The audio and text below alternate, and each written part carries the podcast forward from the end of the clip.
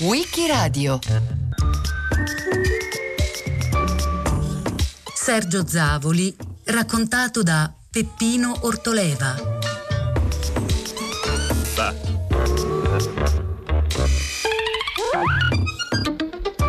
Sergio Zavoli è stata una delle figure più significative della storia del giornalismo italiano in generale e del giornalismo radiotelevisivo, è stato in qualche misura uno degli artefici della radio italiana eh, del periodo diciamo tra gli anni 50 e gli anni 70 prima di passare poi alla televisione con eh, alcune novità molto importanti e per poi diventare anche presidente della RAI. La cosa che è molto significativa della figura di Zavoli è che è sempre stato in tutti i suoi passaggi, radio, televisione, uno sperimentatore. Cioè eh, Zavoli eh, era un grande giornalista, naturalmente stava molto attento alla correttezza dell'informazione e ai principi classici, diciamo, della professione giornalistica che aveva, possiamo pure dire, nel sangue però eh, era anche una persona perennemente insoddisfatta, credo che lo possiamo dire senza, senza problemi, delle formule e dei format, come si dice con termine più moderno, eh, tipici della radio e della televisione.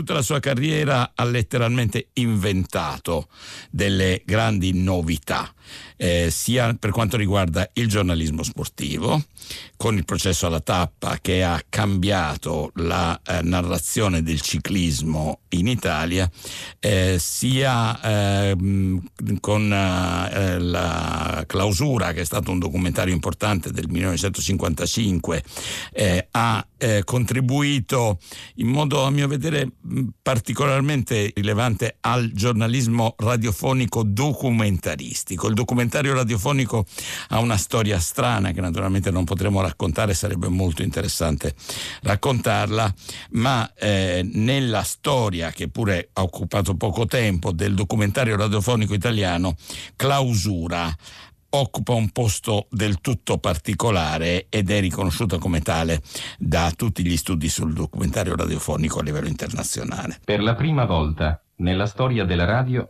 un microfono è entrato in un monastero di clausura. L'eccezionalità del fatto è dovuta ad un concorso di circostanze che hanno reso possibile lo straordinario e irripetibile incontro di un giornalista con una comunità di carmelitane scalze. L'obbligo di riservatezza e gli impegni posti dalla regola sono stati rispettati rigorosamente. Tutte le riprese sonore effettuate all'interno del monastero di via Siepelunga in Bologna sono opera delle monache stesse.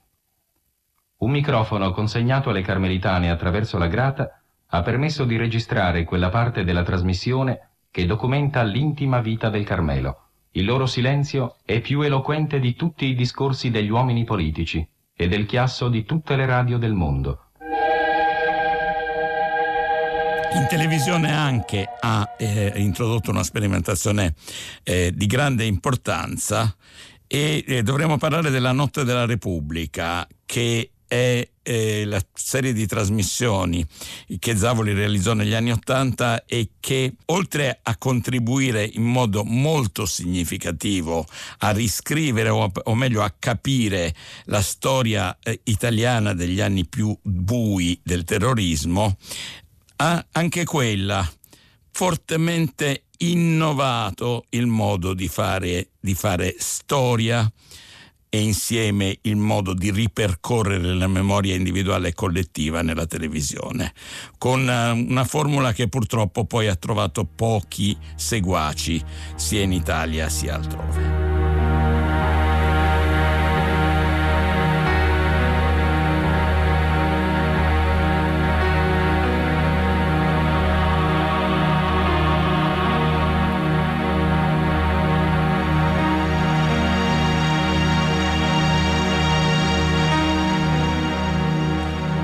Processo alla tappa.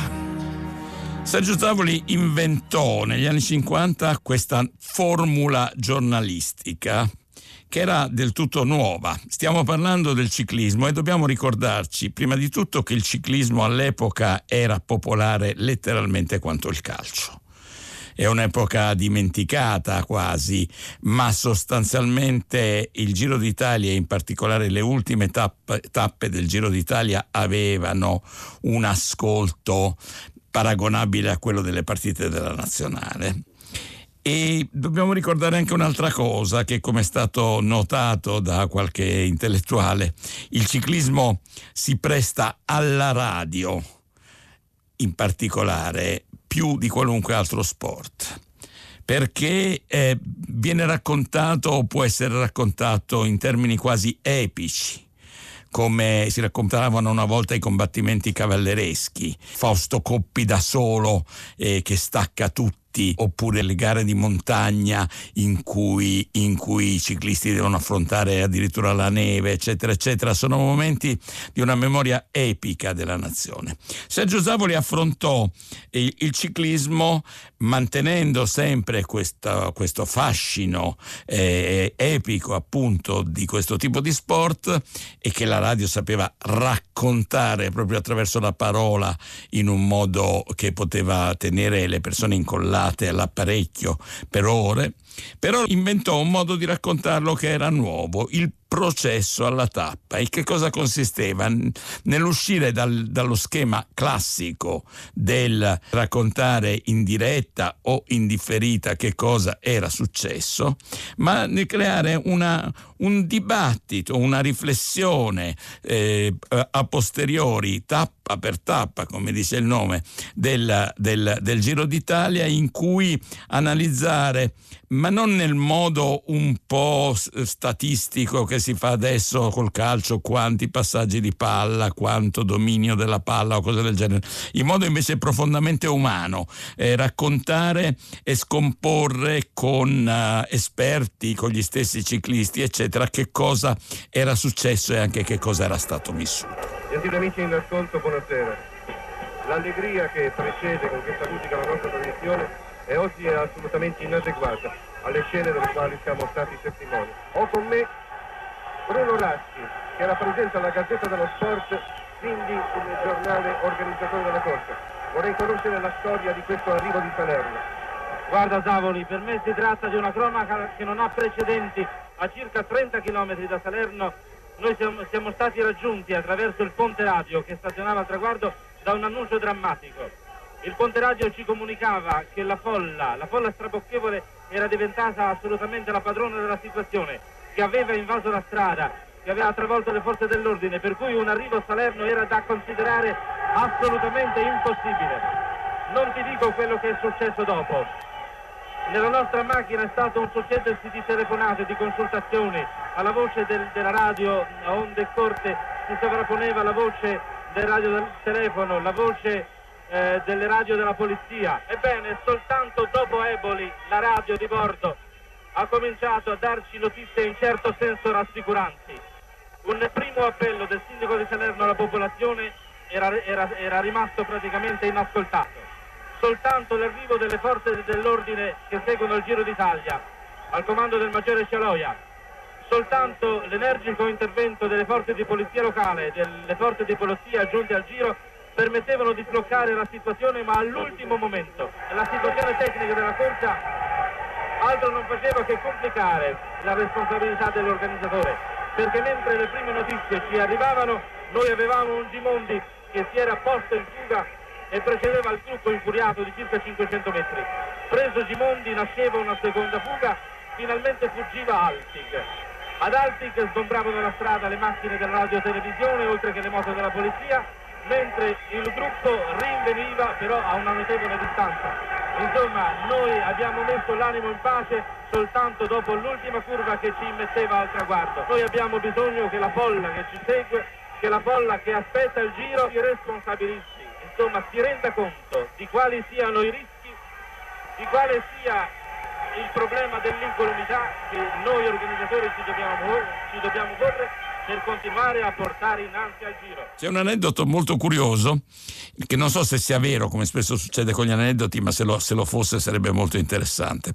Eh, quando eh, eh, Zavoli eh, si, ci, si, cimentò nel primo, nella prima grande serie di documentari televisivi, La nascita di una dittatura sulle origini del fascismo, voleva intervistare una persona che eh, ne, non si faceva mai intervistare, che era Amadeo Bordiga, l'ingegner Amadeo Bordiga, napoletano che era stato in realtà il primo segretario del Partito Comunista Italiano, eh, per poi allontanarsi dal Partito Comunista, per cui nella storia ufficiale si racconta sempre come se il partito fosse stato fondato da Gramsci, invece il fondatore era stato Bordiga e nessuno riusciva mai a parlare con Bordiga. E allora a un certo punto eh, Zavoli, con questa sua voce caldissima che è rimasta nelle orecchie di tanti, telefona ad Amadeo Bordiga e dice: Ingegner Bordiga, io sono Sergio Zavoli, vorrei intervistarla. E a quanto si racconta, Bordiga disse: A lei non posso dire di no, perché è l'uomo del processo alla tappa. E così la nascita di una dittatura, il documentario di Zavoli, aveva questa rarissima intervista a Bordiga, ammiratore dello Zavoli, giornalista sportivo. Amadeo Bordiga, leader del Partito Comunista. Come spiega l'accordo ideale che unì Antonio Gramsci a Piero Gobetti? E come mai lei, che fu sempre contrario all'unità d'azione fra comunisti e altri oppositori del fascismo, non si oppose a quella collaborazione? Gramsci era del parere, come abbiamo già stabilito, che fosse utile fare un accordo tra tutte le forze antifasciste includendomi anche i liberali come Gobetti. E quindi voleva mantenere buone relazioni con Gobetti stesso. Ricordo questo, che in quel tempo mi rivolsi una volta ad Antonio Gramsci e gli dissi fammi un grande regalo, procurami una collezione del giornale di Gobetti che si intitolava La rivoluzione liberale. Gramsci, che conosceva bene me e, e Gobetti e se stesso, Capisco che io volevo fare una critica spietata del metodo di Gobetti e questo gli dispiaceva. Allora mi rispose, dice no Amadeo, non ti arrabbiare ma questo piacere non te lo posso fare. Fammi tu un piacere a me, non trattare l'argomento Gobetti. Devo riconoscere, forse fu un atto di debolezza o fu una simpatia che la persona di Ramci ispirava con la sua grande realtà e intelligenza che usciva fuori dai suoi occhi azzurri. E allora dici va bene Antonio, sta tranquillo, non farò niente. E non ho più attaccato Rubetti. Il giornalismo radiofonico di Enzo Zavoli ha avuto molte, molte facce, eh, perché appunto fatto, è un uomo che ha fatto anche tanta radio e tanta televisione, era un uomo che non si risparmiava perché amava moltissimo il suo mestiere eh, si può pensare da come sto parlando che stia facendo un panegirico di Sergio Zavoli. Io l'ho conosciuto ed era una persona anche molto gradevole, ma non, non intendo questo, intendo, intendo, ricordare quello che lo ha reso un personaggio chiave della storia della RAI. Eh, a, volte, a volte Zavoli poteva cadere in qualche eccesso di toni commoventi, infatti il perfido Saviane che era il giornalista televisivo dell'Espresso, lo ribattezzò il commosso viaggiatore, per, uh, proprio per sottolineare questa retorica un po' umana che a volte era sovraccarica, ma non sempre, sicuramente non nella notte della Repubblica o nella nascita di una dittatura. In generale era un grande professionista. Il problema della clausura, se di problema si tratta, figura oggi persino nei promemoria degli uomini politici decisi a proporlo come fatto di coscienza all'opinione della società. Quelle che il popolo con ingenua ma forte espressione chiama genericamente le sepolte vive e che la letteratura ha definito prigioniere di Dio e alunne della morte, non sanno che fuori dalle loro grate si agita un vasto e spesso dissennato discorso sul loro silenzio e sulla loro rinuncia. La Chiesa stessa ha apertamente affrontato gli aspetti moderni del remoto problema la rivista Civiltà Cattolica, una delle più autorevoli e autorizzate voci della Chiesa, alla data del 15 agosto 1953 era in contatto con 171 monasteri di clausura e pubblicava queste cifre. Su 4.047 monache, un buon terzo delle religiose, cioè 1.317, sono anziane o invalide. 852 sono ammalate di infermità grave, ossia mortale, pur essendo ancora in buona età. Ne segue che 2.169 persone, cioè il 53% del personale di comunità, è a carico delle altre che formano solo il 47%.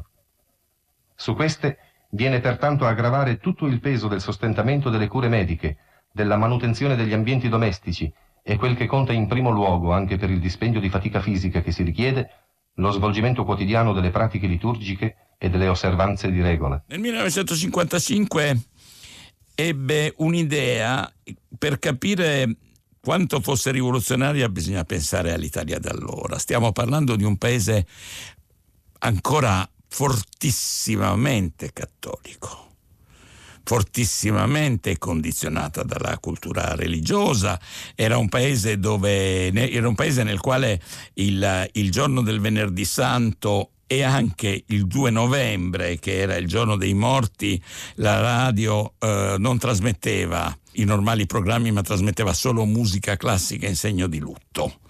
Ehm, quindi stiamo parlando di un paese profondamente cattolico. Qual è l'idea di Sergio Zavoli? Quello di raccontare una parte del mondo religioso italiano che era naturalmente la più difficile da raccontare, cioè le suore che allora erano molte di più di adesso, ma comunque ci sono ancora dei conventi di clausura. Le suore cioè che avevano fatto il voto non semplicemente di sottrarsi al mondo facendosi monache, ma di sottrarsi anche a qualunque relazione col mondo esterno. Le suore di clausura sono suore che vivono isolate e separate dal mondo, in una forma estrema di ascetismo. Che cosa ottenne Sergio Zavoli?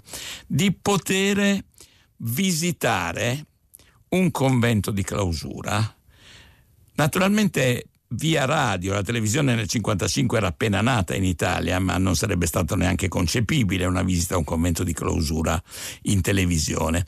Via radio, attraverso l'uso delle voci delle voci delle suore che in parte, spesso a voce molto bassa, rispondevano alle sue domande, in parte si sentivano cantare, si sentivano i passi stessi del, del convento, si sentivano i rumori molto, molto soffusi di questo convento, raccontare questo pezzo di mondo che era fuori dal mondo, perché questa è la, è la novità radicale e tanto più radicale allora, ma ancora adesso la si sente, di clausura, raccontare un pezzo di mondo che che è fuori dal mondo, farci entrare laddove non entra nessuno e farlo appunto tutto con i suoni.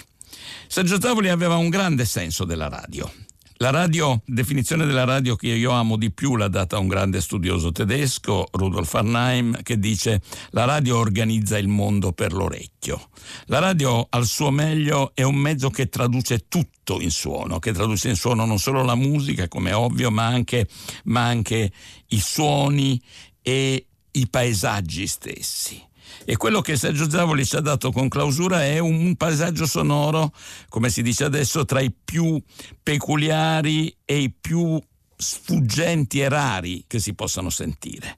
Adesso, a 66 anni di distanza, Clausura è un documento ancora più sconvolgente per certi versi di quanto lo fosse allora. Ciascuno dunque assuma le sue proprie ragioni e le dibatta con la forza e la discrezione che gli parranno più giuste siano uomini della Chiesa, rappresentanti dell'opinione politica o gente comune, ma in un discorso in cui ci si impegna a difendere, sia pure con linguaggi e per vie diverse, la condizione umana di una piccola società di donne che non conosciamo e che nulla per volontà propria tenterebbero per meglio farsi conoscere, in un discorso che deve essere ispirato solo alla generosità e alla ragione, si tenga conto il più possibile della realtà.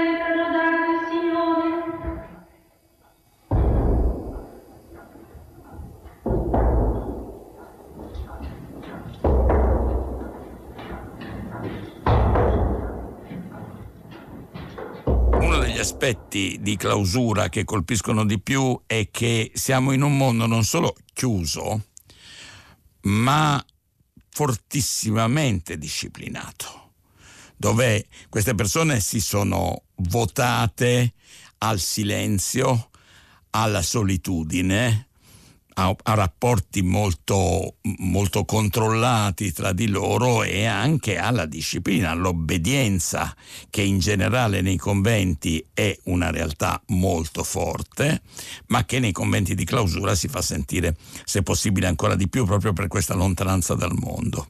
E Zavoli che cosa è riuscito a fare con questo documentario? A farci sentire da un lato la, anche, anche l'ordine la disciplina che regna in questo, in questo luogo, però senza ricorrere a una retorica troppo facile del guardate queste persone quanto sono oppresse, ma facendo capire che questa scelta dell'obbedienza è una scelta volontaria. Il, la cosa che colpisce ancora adesso in clausura è il rispetto di Zavoli per un mondo che non era il suo, eh, lui eh, era cattolico di formazione, ma non era eh, un documentario che voleva, come dire, esaltare una delle istituzioni del cattolicesimo. Anzi, penetra in una delle istituzioni più isolate del cattolicesimo e quasi violando alcune frontiere, però con un rispetto enorme per la scelta di vita di queste donne e per queste donne come esseri umani.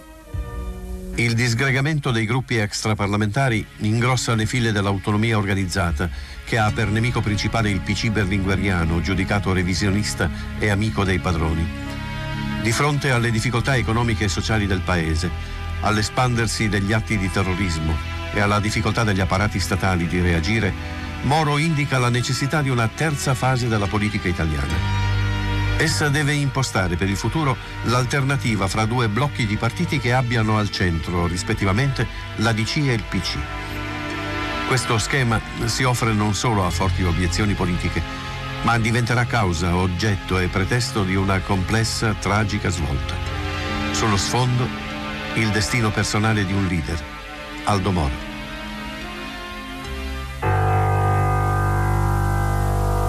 Notte della Repubblica fu una, eh, una, grande scommessa. Possiamo usare questo termine perché credo che sia, che sia il più corretto da usare. Fu una grande scommessa. Eravamo ancora in un'epoca nella quale erano fresche le ferite, che del resto non sono mai state del tutto rimarginate, del periodo del terrorismo, del sequestro Moro, eh, dei morti per le strade che tutto questo aveva portato con sé Eravamo in un periodo in cui eh, c'era anche una retorica, diciamo pure, eh, della rappresentazione dei cosiddetti anni di piombo, per la quale il terrorismo era un fenomeno da esecrare sistematicamente, un po' con la retorica a volte troppo facile con cui adesso si parla sempre male della mafia, eh, ma spesso senza cercare di capirla. Di capirla non significa perdonarla, ma capire perché capire è il primo passo per qualunque, per qualunque, ragionamento che non voglia essere pura retorica. E Sergio Zavoli voleva capire che cosa era successo in quegli anni, capire che cosa aveva prodotto il fenomeno del terrorismo, capire la risposta dello Stato senza fare semplicemente l'esaltazione e l'encomio dei servitori dello Stato o dei caduti come nei monumenti della Prima Guerra Mondiale, ma appunto usare fino in fondo la forza del mezzo.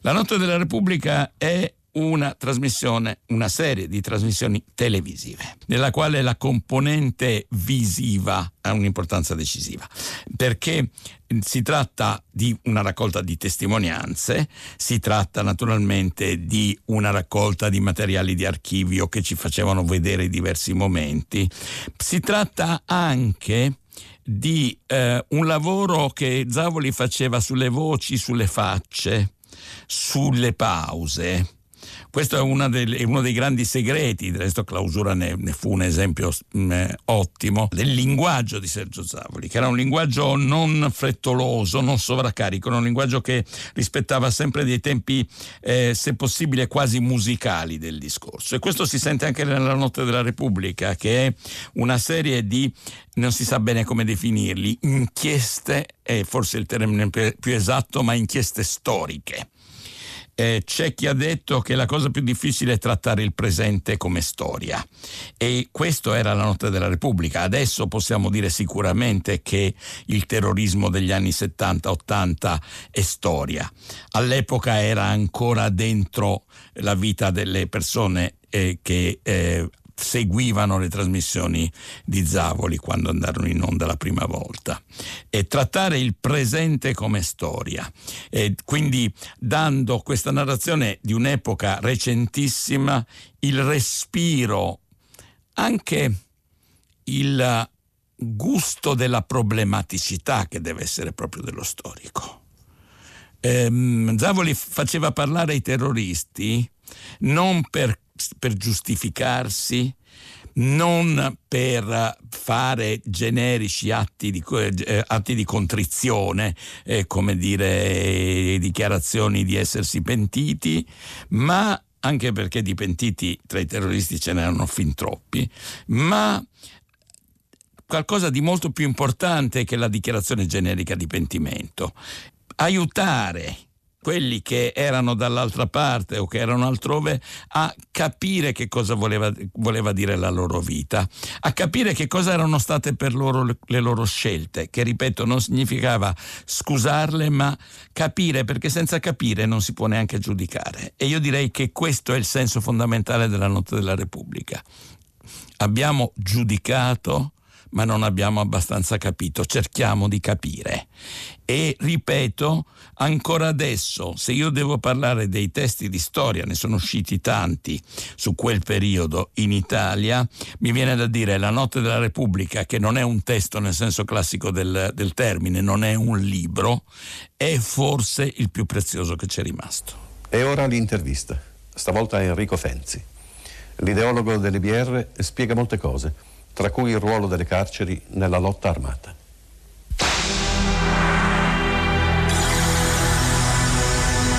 Professor Fenzi, oggi lei ha 50 anni. Ne aveva 40 quando decise di entrare nelle BR, un caso raro anche per l'età in cui è avvenuta quella scelta. Che cosa la spinse a compierla?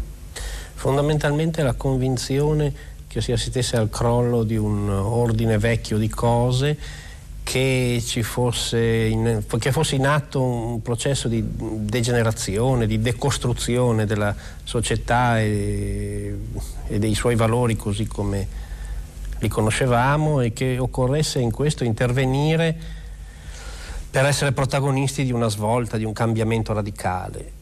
C'era la percezione di un grosso sommovimento che mandava in frantumi delle cose, rispetto al quale e essere protagonisti voleva dire entrarci dentro e entrarci dentro purtroppo ha assunto per me e, per altri poi come conte, unico contenuto possibile e positivo di questo entrare dentro nelle cose la violenza.